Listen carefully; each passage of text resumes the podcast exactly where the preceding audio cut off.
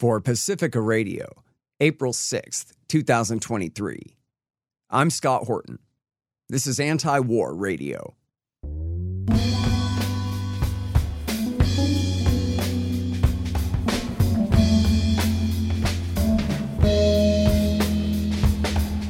All right, y'all, welcome to the show. It is Anti-War Radio. I'm your host, Scott Horton. I'm the editorial director of antiwar.com, and I'm the editor of the book Hotter Than the Sun, Time to Abolish Nuclear Weapons. You can find my full interview archive, almost 6,000 of them now, going back to almost 20 years ago, April 12, 2003, at scotthorton.org and at youtube.com/Scott Horton Show. All right, you guys, on the line, I've got the great Matt Taibbi from Racket News, it's called now. That's racket.news. Welcome back to the show, Matt. How are you doing, sir? I'm good, Scott. How are you doing? Very good. Happy to have you on the show here. And, man, you keep breaking stories. You've got such great work going on with these Twitter files here. And I know the story has really evolved lately, but I want to start off with the good news. You've got this great piece called People Can Win about how... You know, it seems like the war party, they got all the money, they're organized, they have their way, and who are we, the disorganized masses, to try to object? And yet you show here that actually it's possible when we get our act together, huh? Yeah, I think it also shows, you know, the subject of this piece is that the Department of Homeland Security, after trying to introduce a what they called a disinformation governance board last year, if you remember, that was run by that crazy... Nina Jankowicz woman who had the Mary Poppins song that she sang on Twitter. They had to shut that down within 3 weeks due to a public outcry. Then they quietly moved this kind of Orwellian thing to a subcommittee called the MDM subcommittee and sort of tried to keep it going, but out of public view. And it looks like they've shut that down, I think, in response to just sort of general public outcry about censorship, maybe the Twitter file stuff and some other things. And I think it just shows that they do respond to where they think the public's attitudes are. Yeah, absolutely. Now, I guess what people got to always keep in mind, right, is that whatever's going on here with the Twitter files, somewhere there exists the Google files and the Facebook files and the Apple files and all the rest of it. I mean, it's not like they were just picking on Twitter. The difference with Twitter is it was bought by this wild man, independent billionaire. Well, I don't know. He's a Pentagon contractor, but he's independent enough that he decided to give the keys to you, which is something that hasn't happened. You and some others. So, yeah, I think this is, again, it's straight out of Orwell. They don't want the public to be remembering things. I think tools like the Wayback Machine are going to, come under... siege a little bit. As you say, the searching has become more complicated, even on sites like DuckDuckGo. I mean, I moved from Google to another search engine a couple of months ago, and it's just bad all around now. I think they just don't want people using the tools that the original kind of free internet idea promised, because they want people rooted in the present and sort of glued to whatever official propaganda they're cranking out. And that's very scary. So talk to us a little bit about this MDM subcommittee, which you say has now been deleted. Of course, they're going to try to figure out new ways to keep coming back. But this is some pretty... You know, talk about Orwell. I wouldn't have thought of some of this stuff. Yeah, so they had this thing called the MDM subcommittee, and that's for misinformation, disinformation, and malinformation. And the important ingredient here is that last M, malinformation. Malinformation is just a euphemism for true but inconvenient. It's a fact that may be factually correct, but which produces a result they don't like. So, for instance, in the context of COVID, we saw in the Twitter files that Stanford's Virality Project, which is sort of a clearinghouse for COVID reviews of content, they were very upset about things like true stories of vaccine side effects, or what they called true stories that may promote hesitancy. Yeah, you might have a person who gets myocarditis or some other, rare blood disorder as a result of the vaccine, and they might not like that true information. And I'm not like an anti-vax person. I think you should be allowed to publish what's true. But they think the public can't handle difficult truths, and they want to manage that for us, which I think is really scary. Yeah. You know, I wonder about this too. You get this from the war party all the time, where they just lie all the time. And they don't seem to think that one of the costs of that is being known as a bunch of liars who nobody believes in anymore. It's the same kind of thing with the vaccines. There are plenty of people who are even pro-vaccine. They just don't want to force it on anyone else and couldn't imagine how in the world that they would have the right to. And then all of those people are smeared as somehow wanting to kill everybody else's grandmother and all the worst people in the world. You can't just tell people who aren't the worst people in the world how deplorable they are all the time when all they're doing is sticking up for what's actually right. Right. And that kind of messaging it's so infuriating. I've had to deal with some of it lately in higher quantities than I'm used to. But it's the idea that, for instance, let's say you're opposed to vaccine passports. I'm opposed to vaccine passports. I think that they're kind of a scary idea, that it's a step in a direction that we don't particularly want to, go in towards something like a social credit system. Like, that would be the fear there. I see the real civil liberties concerns, but I think vaccines work. I vaccinated my kids, but what they're doing is they'll take somebody who's got a political view based on some kind of a principle, and they'll try to identify you as supporting this or that cause. It's a more specific cause based on your endorsement of some kind of general principle, which is insulting. And I think it drives people out of their camp, and they don't understand that for some reason. Yeah. Now, something that's come up over and over again in these Twitter files is that all these disinformation experts are the worst liars, or at least they're completely stupid and get everything wrong. And this thing was really turned, I think you guys showed it, and maybe it took you a little while for this to kind of come out in the files. That this really all started with the consequences of Obama's dirty war in Syria, which led to the rise of the Islamic State Caliphate. So then they had to switch sides on that, and they came up with all these programs to try to de-radicalize people who were watching ISIS videos on YouTube, I guess, and this kind of thing.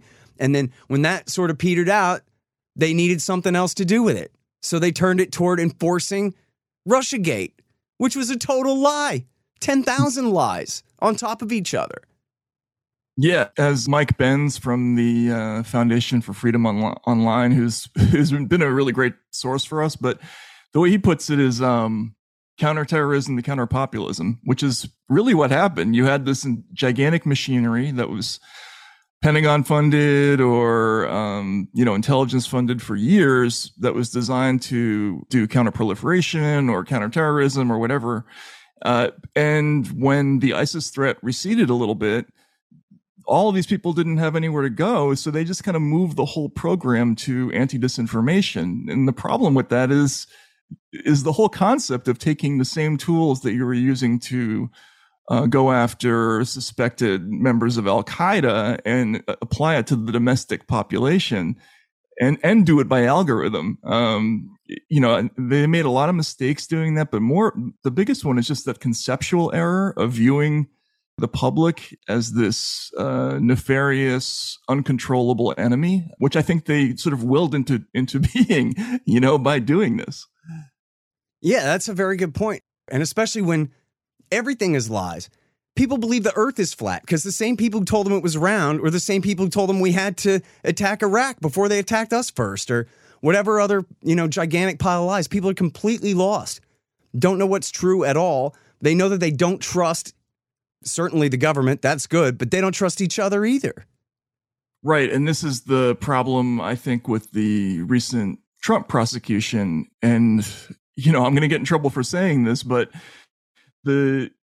because of what you're talking about, because the same people who were going after him for Russiagate and a long series of other investigations that started with something completely bogus. Let's not forget, like there was the whole Papadopoulos story, then there was the Steele dossier and Carter Page, and all those things were total red herrings that led to the search of Donald Trump's lawyer's office, and then they generated this crazy case that they, you know, they had to basically make a legal argument that had never been made before to charge a felony in this case. I mean, if you're going to do something as dramatic as indicting your political opposition and, you know, attempting to put an ex-president in jail, it has to be something really serious and it has to be a really good case. And this flunks both tests, which is going to result in people sort of not believing in the legitimacy of government and fearing it more than they ever have before.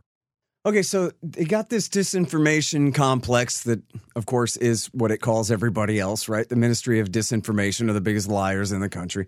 And they go from attempting to de-radicalize people from joining ISIS to then enforcing Russiagate narratives and enforcing COVID narratives to then... It's the only silver lining on the Ukraine war is they finally shut the hell up about COVID when they switched their subject matter to Ukraine. But now they're determined to enforce their way on Ukraine, too. And I wonder, do you have a lot of examples of that coming up where there's malinformation, true truths about Ukraine that are being censored because of how inconvenient they are? We've already published a couple of them. Like one of them, we found an intelligence document that was actually intended for, not for Twitter, but for Google and YouTube. And it's kind of an amazing document. It's like a paragraph long. It basically says, we assess that the following accounts were created by the Internet Research Agency and are promoting what they called anti-Ukraine narratives. And then they just had a long list of accounts that they wanted actioned. And again, this is saying that because something came from a certain source or because it promotes a certain point of view, that it's actionable or that it's, you know, or it's wrong, which may not be the case. It may be that, you know, the Russians are saying X, Y, and Z, and that may be accurate, right? I mean, you can't just remove something because it happens to conflict with your, you know, your beliefs about the war in Ukraine. And they were already doing that as far back as last year, from what we could see. So, yeah, I mean, that's definitely a problem. Now, just a few days ago, Musk actually released the source code for Twitter for open inspection. Is that correct? He did. I haven't asked him about this yet, though, so I don't really know what it is. And I've actually been a little bit frustrated because people have been making assumptions about it. What I looked at, I have a lot of questions because it just shows a list of things that, you know, reportedly are part of the algorithm. There are various groups of content that say things like civic misinfo, or it's like Ukraine list or something like that. But we don't know what the criteria are for stuff getting on that list. I mean, it could be what it looks like. I don't know. But yeah, he did release that.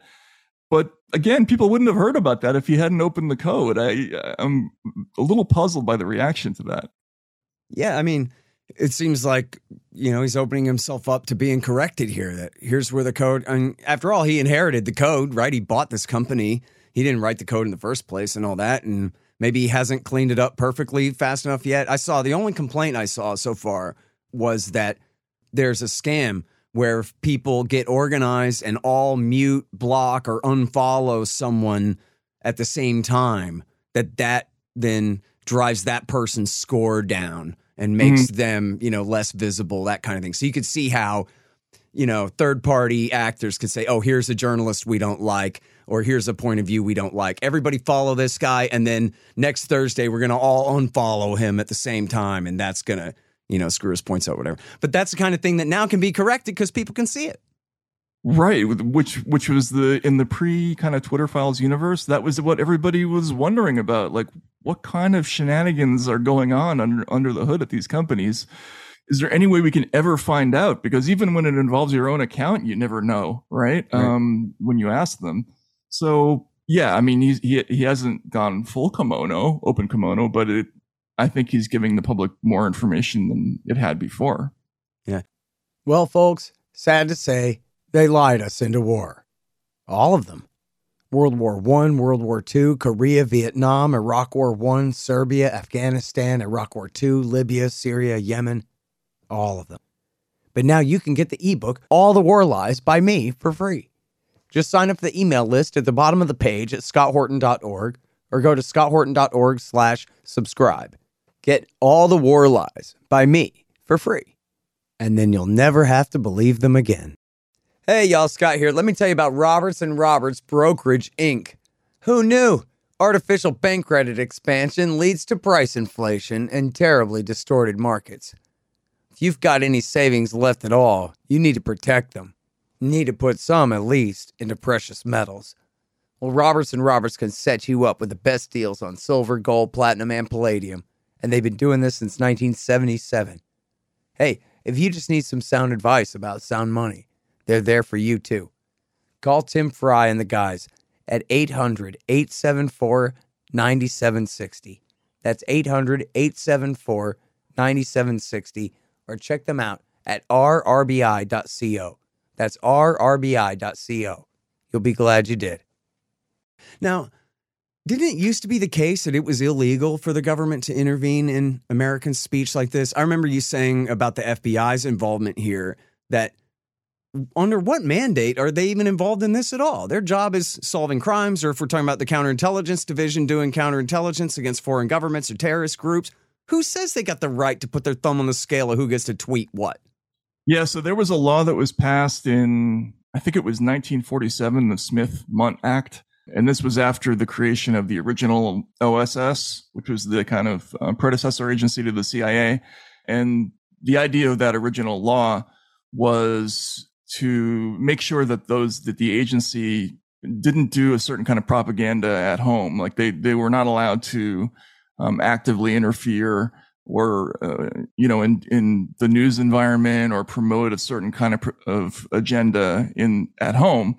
Now, the Smith-Mundt Act has been chipped away at in the years since, and I haven't talked to a lawyer in a couple of weeks about this, so I'm a little rusty on it. But my understanding is that it's been denuded to the point where you can make an argument that they can do this. However, I still think it goes against the spirit of the law, and it's never really been tested. Like there are some tests coming up now, but I don't think they can do this. I think it's if it's not illegal, it should be.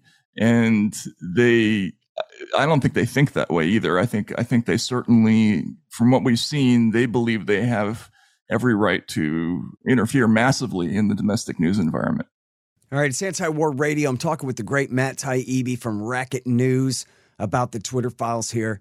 And I wanted to ask you about a couple more things here. First of all, we talked before a little bit about how these people, once they're up and going and then the problem kind of fades away, they got to find a new problem instead of going and getting real jobs. So they just kind of go from one thing to another here. And in one of these pieces, I don't know, you write so much I can't keep track, but you have a whole thing about this NGO industrial complex here, the Aspen Institute and the Atlantic Council, and of course, Hamilton 68, if you could talk a little bit about that, all these sort of, they're not non-governmental organizations. I think someone on Twitter said they're next to government organizations or something like that, right? That's a huge part of this. Civil society organizations. I guess that's one way of talking about it. Yeah. Uh-huh. Well, I think the setup here is there's a think tank in Germany. It's a vehicle that receives money from the U.S. government and other sources, which in turn funnels money to another think tank, like, for instance, the Alliance for Securing Democracy, which in turn will spend money back in the United States on something like Hamilton 68. And this is what I was talking about sort of massively interfering in the domestic news environment. Now, Hamilton 68, which you mentioned, was a dashboard that was designed by this think tank that supposedly tracked Russian disinformation. It didn't. We found out because we were looking through the Twitter files, and they had this list of accounts that were supposedly Russian. They found it. They reverse engineered it. And it was just a whole bunch of ordinary people mostly. But Hamilton 68 was the source for hundreds of news stories. I mean, I'm going on MSNBC today, and in preparation for that, we looked it up. They used this as a source over 100 times to talk about different bots going after Russian bots doing this and that. So that's, they would call that defensive. They would say, "Oh, we're just stopping misinformation from overseas," but actually, what they're doing is they're creating fake news here at home. And I think that's totally improper and illegal, and there should be an investigation. Yeah. And now, look, I mean, this whole thing, regardless of what anyone in the audience thinks about Donald Trump, he just never was a Russian Manchurian candidate. That was all made up. Our guest, Matt Taibbi, wrote a book called Insane Clown President, which was obviously, by the title, a very rational and sober assessment of Donald Trump and his history and personality and who this guy is. But it's just not true. All the lies that they told about him. Just the true things. And that matters. And especially when you have the secret police, essentially the FBI's counterintelligence division, accountable to no one, falsely accusing the elected president of the United States of treason. He won the election. Who the hell are they to try to do that to him? And yeah, that's a big deal. It's a huge deal. And, as a reporter, it really, I'm still not over it, frankly. You know, what happened after 2016 and 2017, when not only the FBI and these other kind of domestic intelligence agencies went after Trump, but the press did. I mean, I think that was the part that really bugged me, was they were sort of propagandizing this story that was totally unconfirmable and had obvious holes in it. And if you tried to say that, you were kind of kicked out of the club a little bit. So they were not only went after Trump, but they undermined things like the free press as a watchdog of the secret police. And they still haven't fixed that problem. Like, that was what got broken in Russiagate has not been fixed. It's been made worse. And it's a problem we're still dealing with today. Yeah, absolutely. All right. So you said you're going on MSNBC later today. I'm curious, this is the first time in how long that you've been allowed back on that station? 6 years. In six years. Because of this issue, right? Because you went on, the last time you were on there, you said, come on, this isn't real, about Russiagate, right? I didn't even say that. I just said, as reporters, we don't have a lot to go on here. Like, we have to confirm stuff, and we don't have a lot we can confirm. And that was apparently taken as as kind of a shot at this story. Interestingly, as I was leaving, I was on with Chris Hayes that night. Rachel came on right after, Rachel Maddow, and she launched into this monologue that very night, basically saying, well, the Steele dossier is out there. If it was fake, the FBI would be saying so, and they're not saying anything. They're not saying anything. Like, and this became the mantra of how they did reporting going forward. Like, as long as they don't tell us it's fake, we can say it's true, which is the opposite of how the business used to work, So I was no longer on air. Glenn Greenwald was no longer on air. Aaron Mate, all the critics were kicked off, and they kind of promoted people like Malcolm Nance to be the spokespeople on this issue. And that's how they do journalism now. So, yeah, it's amazing. And now now that their ratings are in the toilet because of that fiasco, I think, now they're coming back and making me a bête noire and all this stuff. It's ridiculous. Yeah.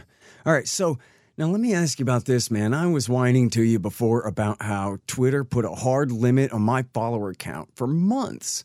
So, but the thing of it is I was wondering what it was that got me in trouble back at the end of last May. We launched this massive Twitter campaign, call your congressman, to support the Yemen War Powers Resolution. And there was a whole campaign about that.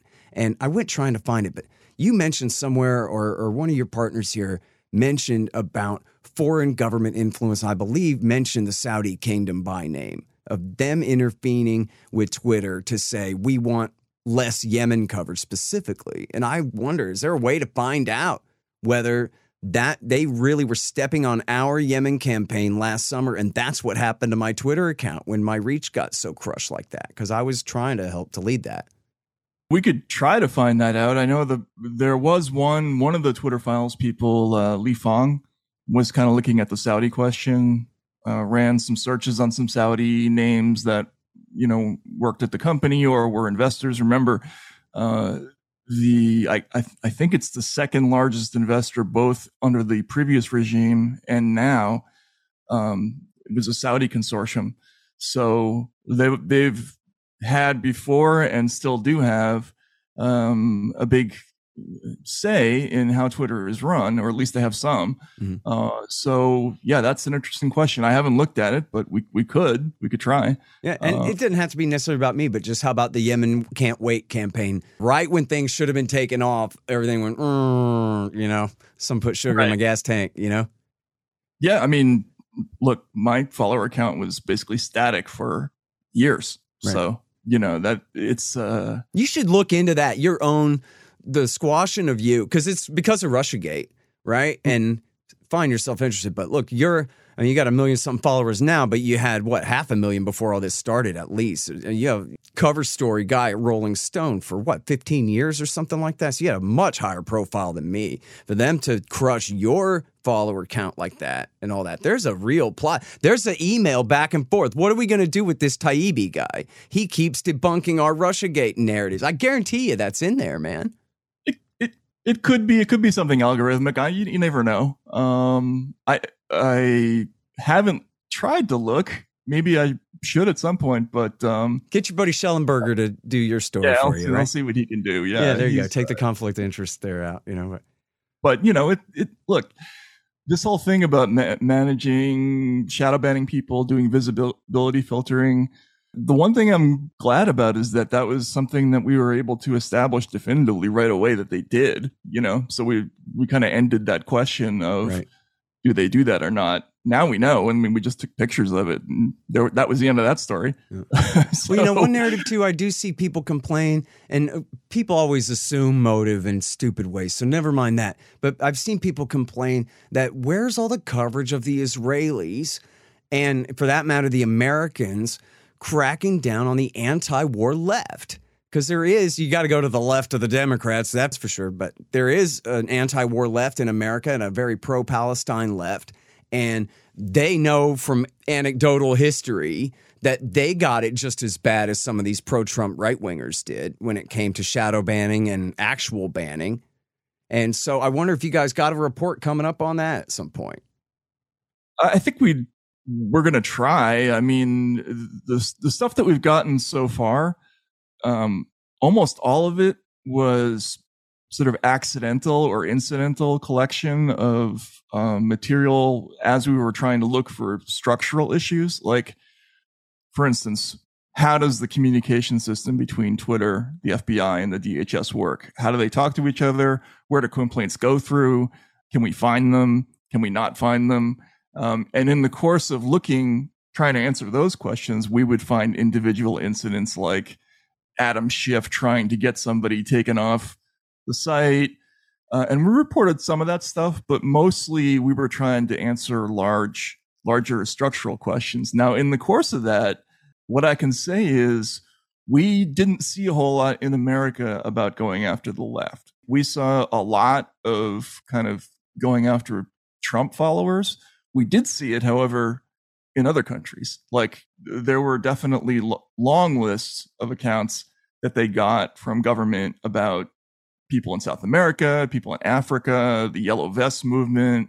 You know, we've seen things about Jeremy Corbyn, a few Bernie things here and there, but not much. But I'm sure if we looked, I mean, look, we've just looked at a fraction of what's there. Right. So it's probably under there somewhere, but it doesn't look to me like it was at the forefront of the executives' mind, the highest executives' minds recently. Okay, that's interesting. And then, you know, I guess the real reason I bring up Israel is obviously they have such an interest in controlling the conversation about the occupation of Palestine and, you know, the BDS movement and all of these things. And just because it's a foreign country.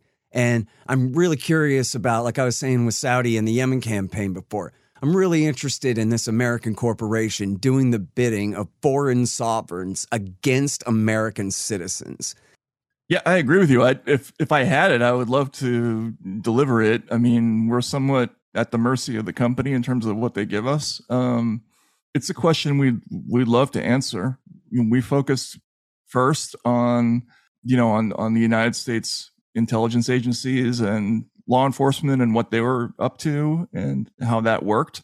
But certainly other countries do have they do have a way to communicate with platforms like Twitter and some of that is going on outside of, say, the corporate headquarters in America, right? Like we've seen communications between offices in, you know, Twitter offices in London or other parts of the world and local agencies. So we don't know how that works yet. I guess my answer to you is I'm sure the Israeli government is talking to Twitter and Facebook. I know they talk to Facebook because I've seen reports about that. But we just don't know where those conversations are and how that works and, you know, what's being said. I've written in the past, Palestinians are always like the canaries in the coal mine for internet censorship. Like whatever tool they invent, they're the first people who get it tried out on. So I bet if we were to look, we'd find it was done early with them, like, you know, 2014, 2013. So we'll try, but, you know, there's a long list of stuff to look for. Man, well, I got to tell you from here, it's absolutely fantastic work. I read every bit of it and all the Twitter threads and Racket.News, the great Matt Taibbi. His latest book is Hate Inc., all about the media, too. You'll learn a lot from that. Thank you very much, Matt. Appreciate you. Thanks so much, Scott. Take care. All right, y'all, and that has been Anti-War Radio for today. I'm your host, Scott Horton. I'm here every Thursday from 2:30 to 3 on KPFK 90.7 FM in L.A. See you next week.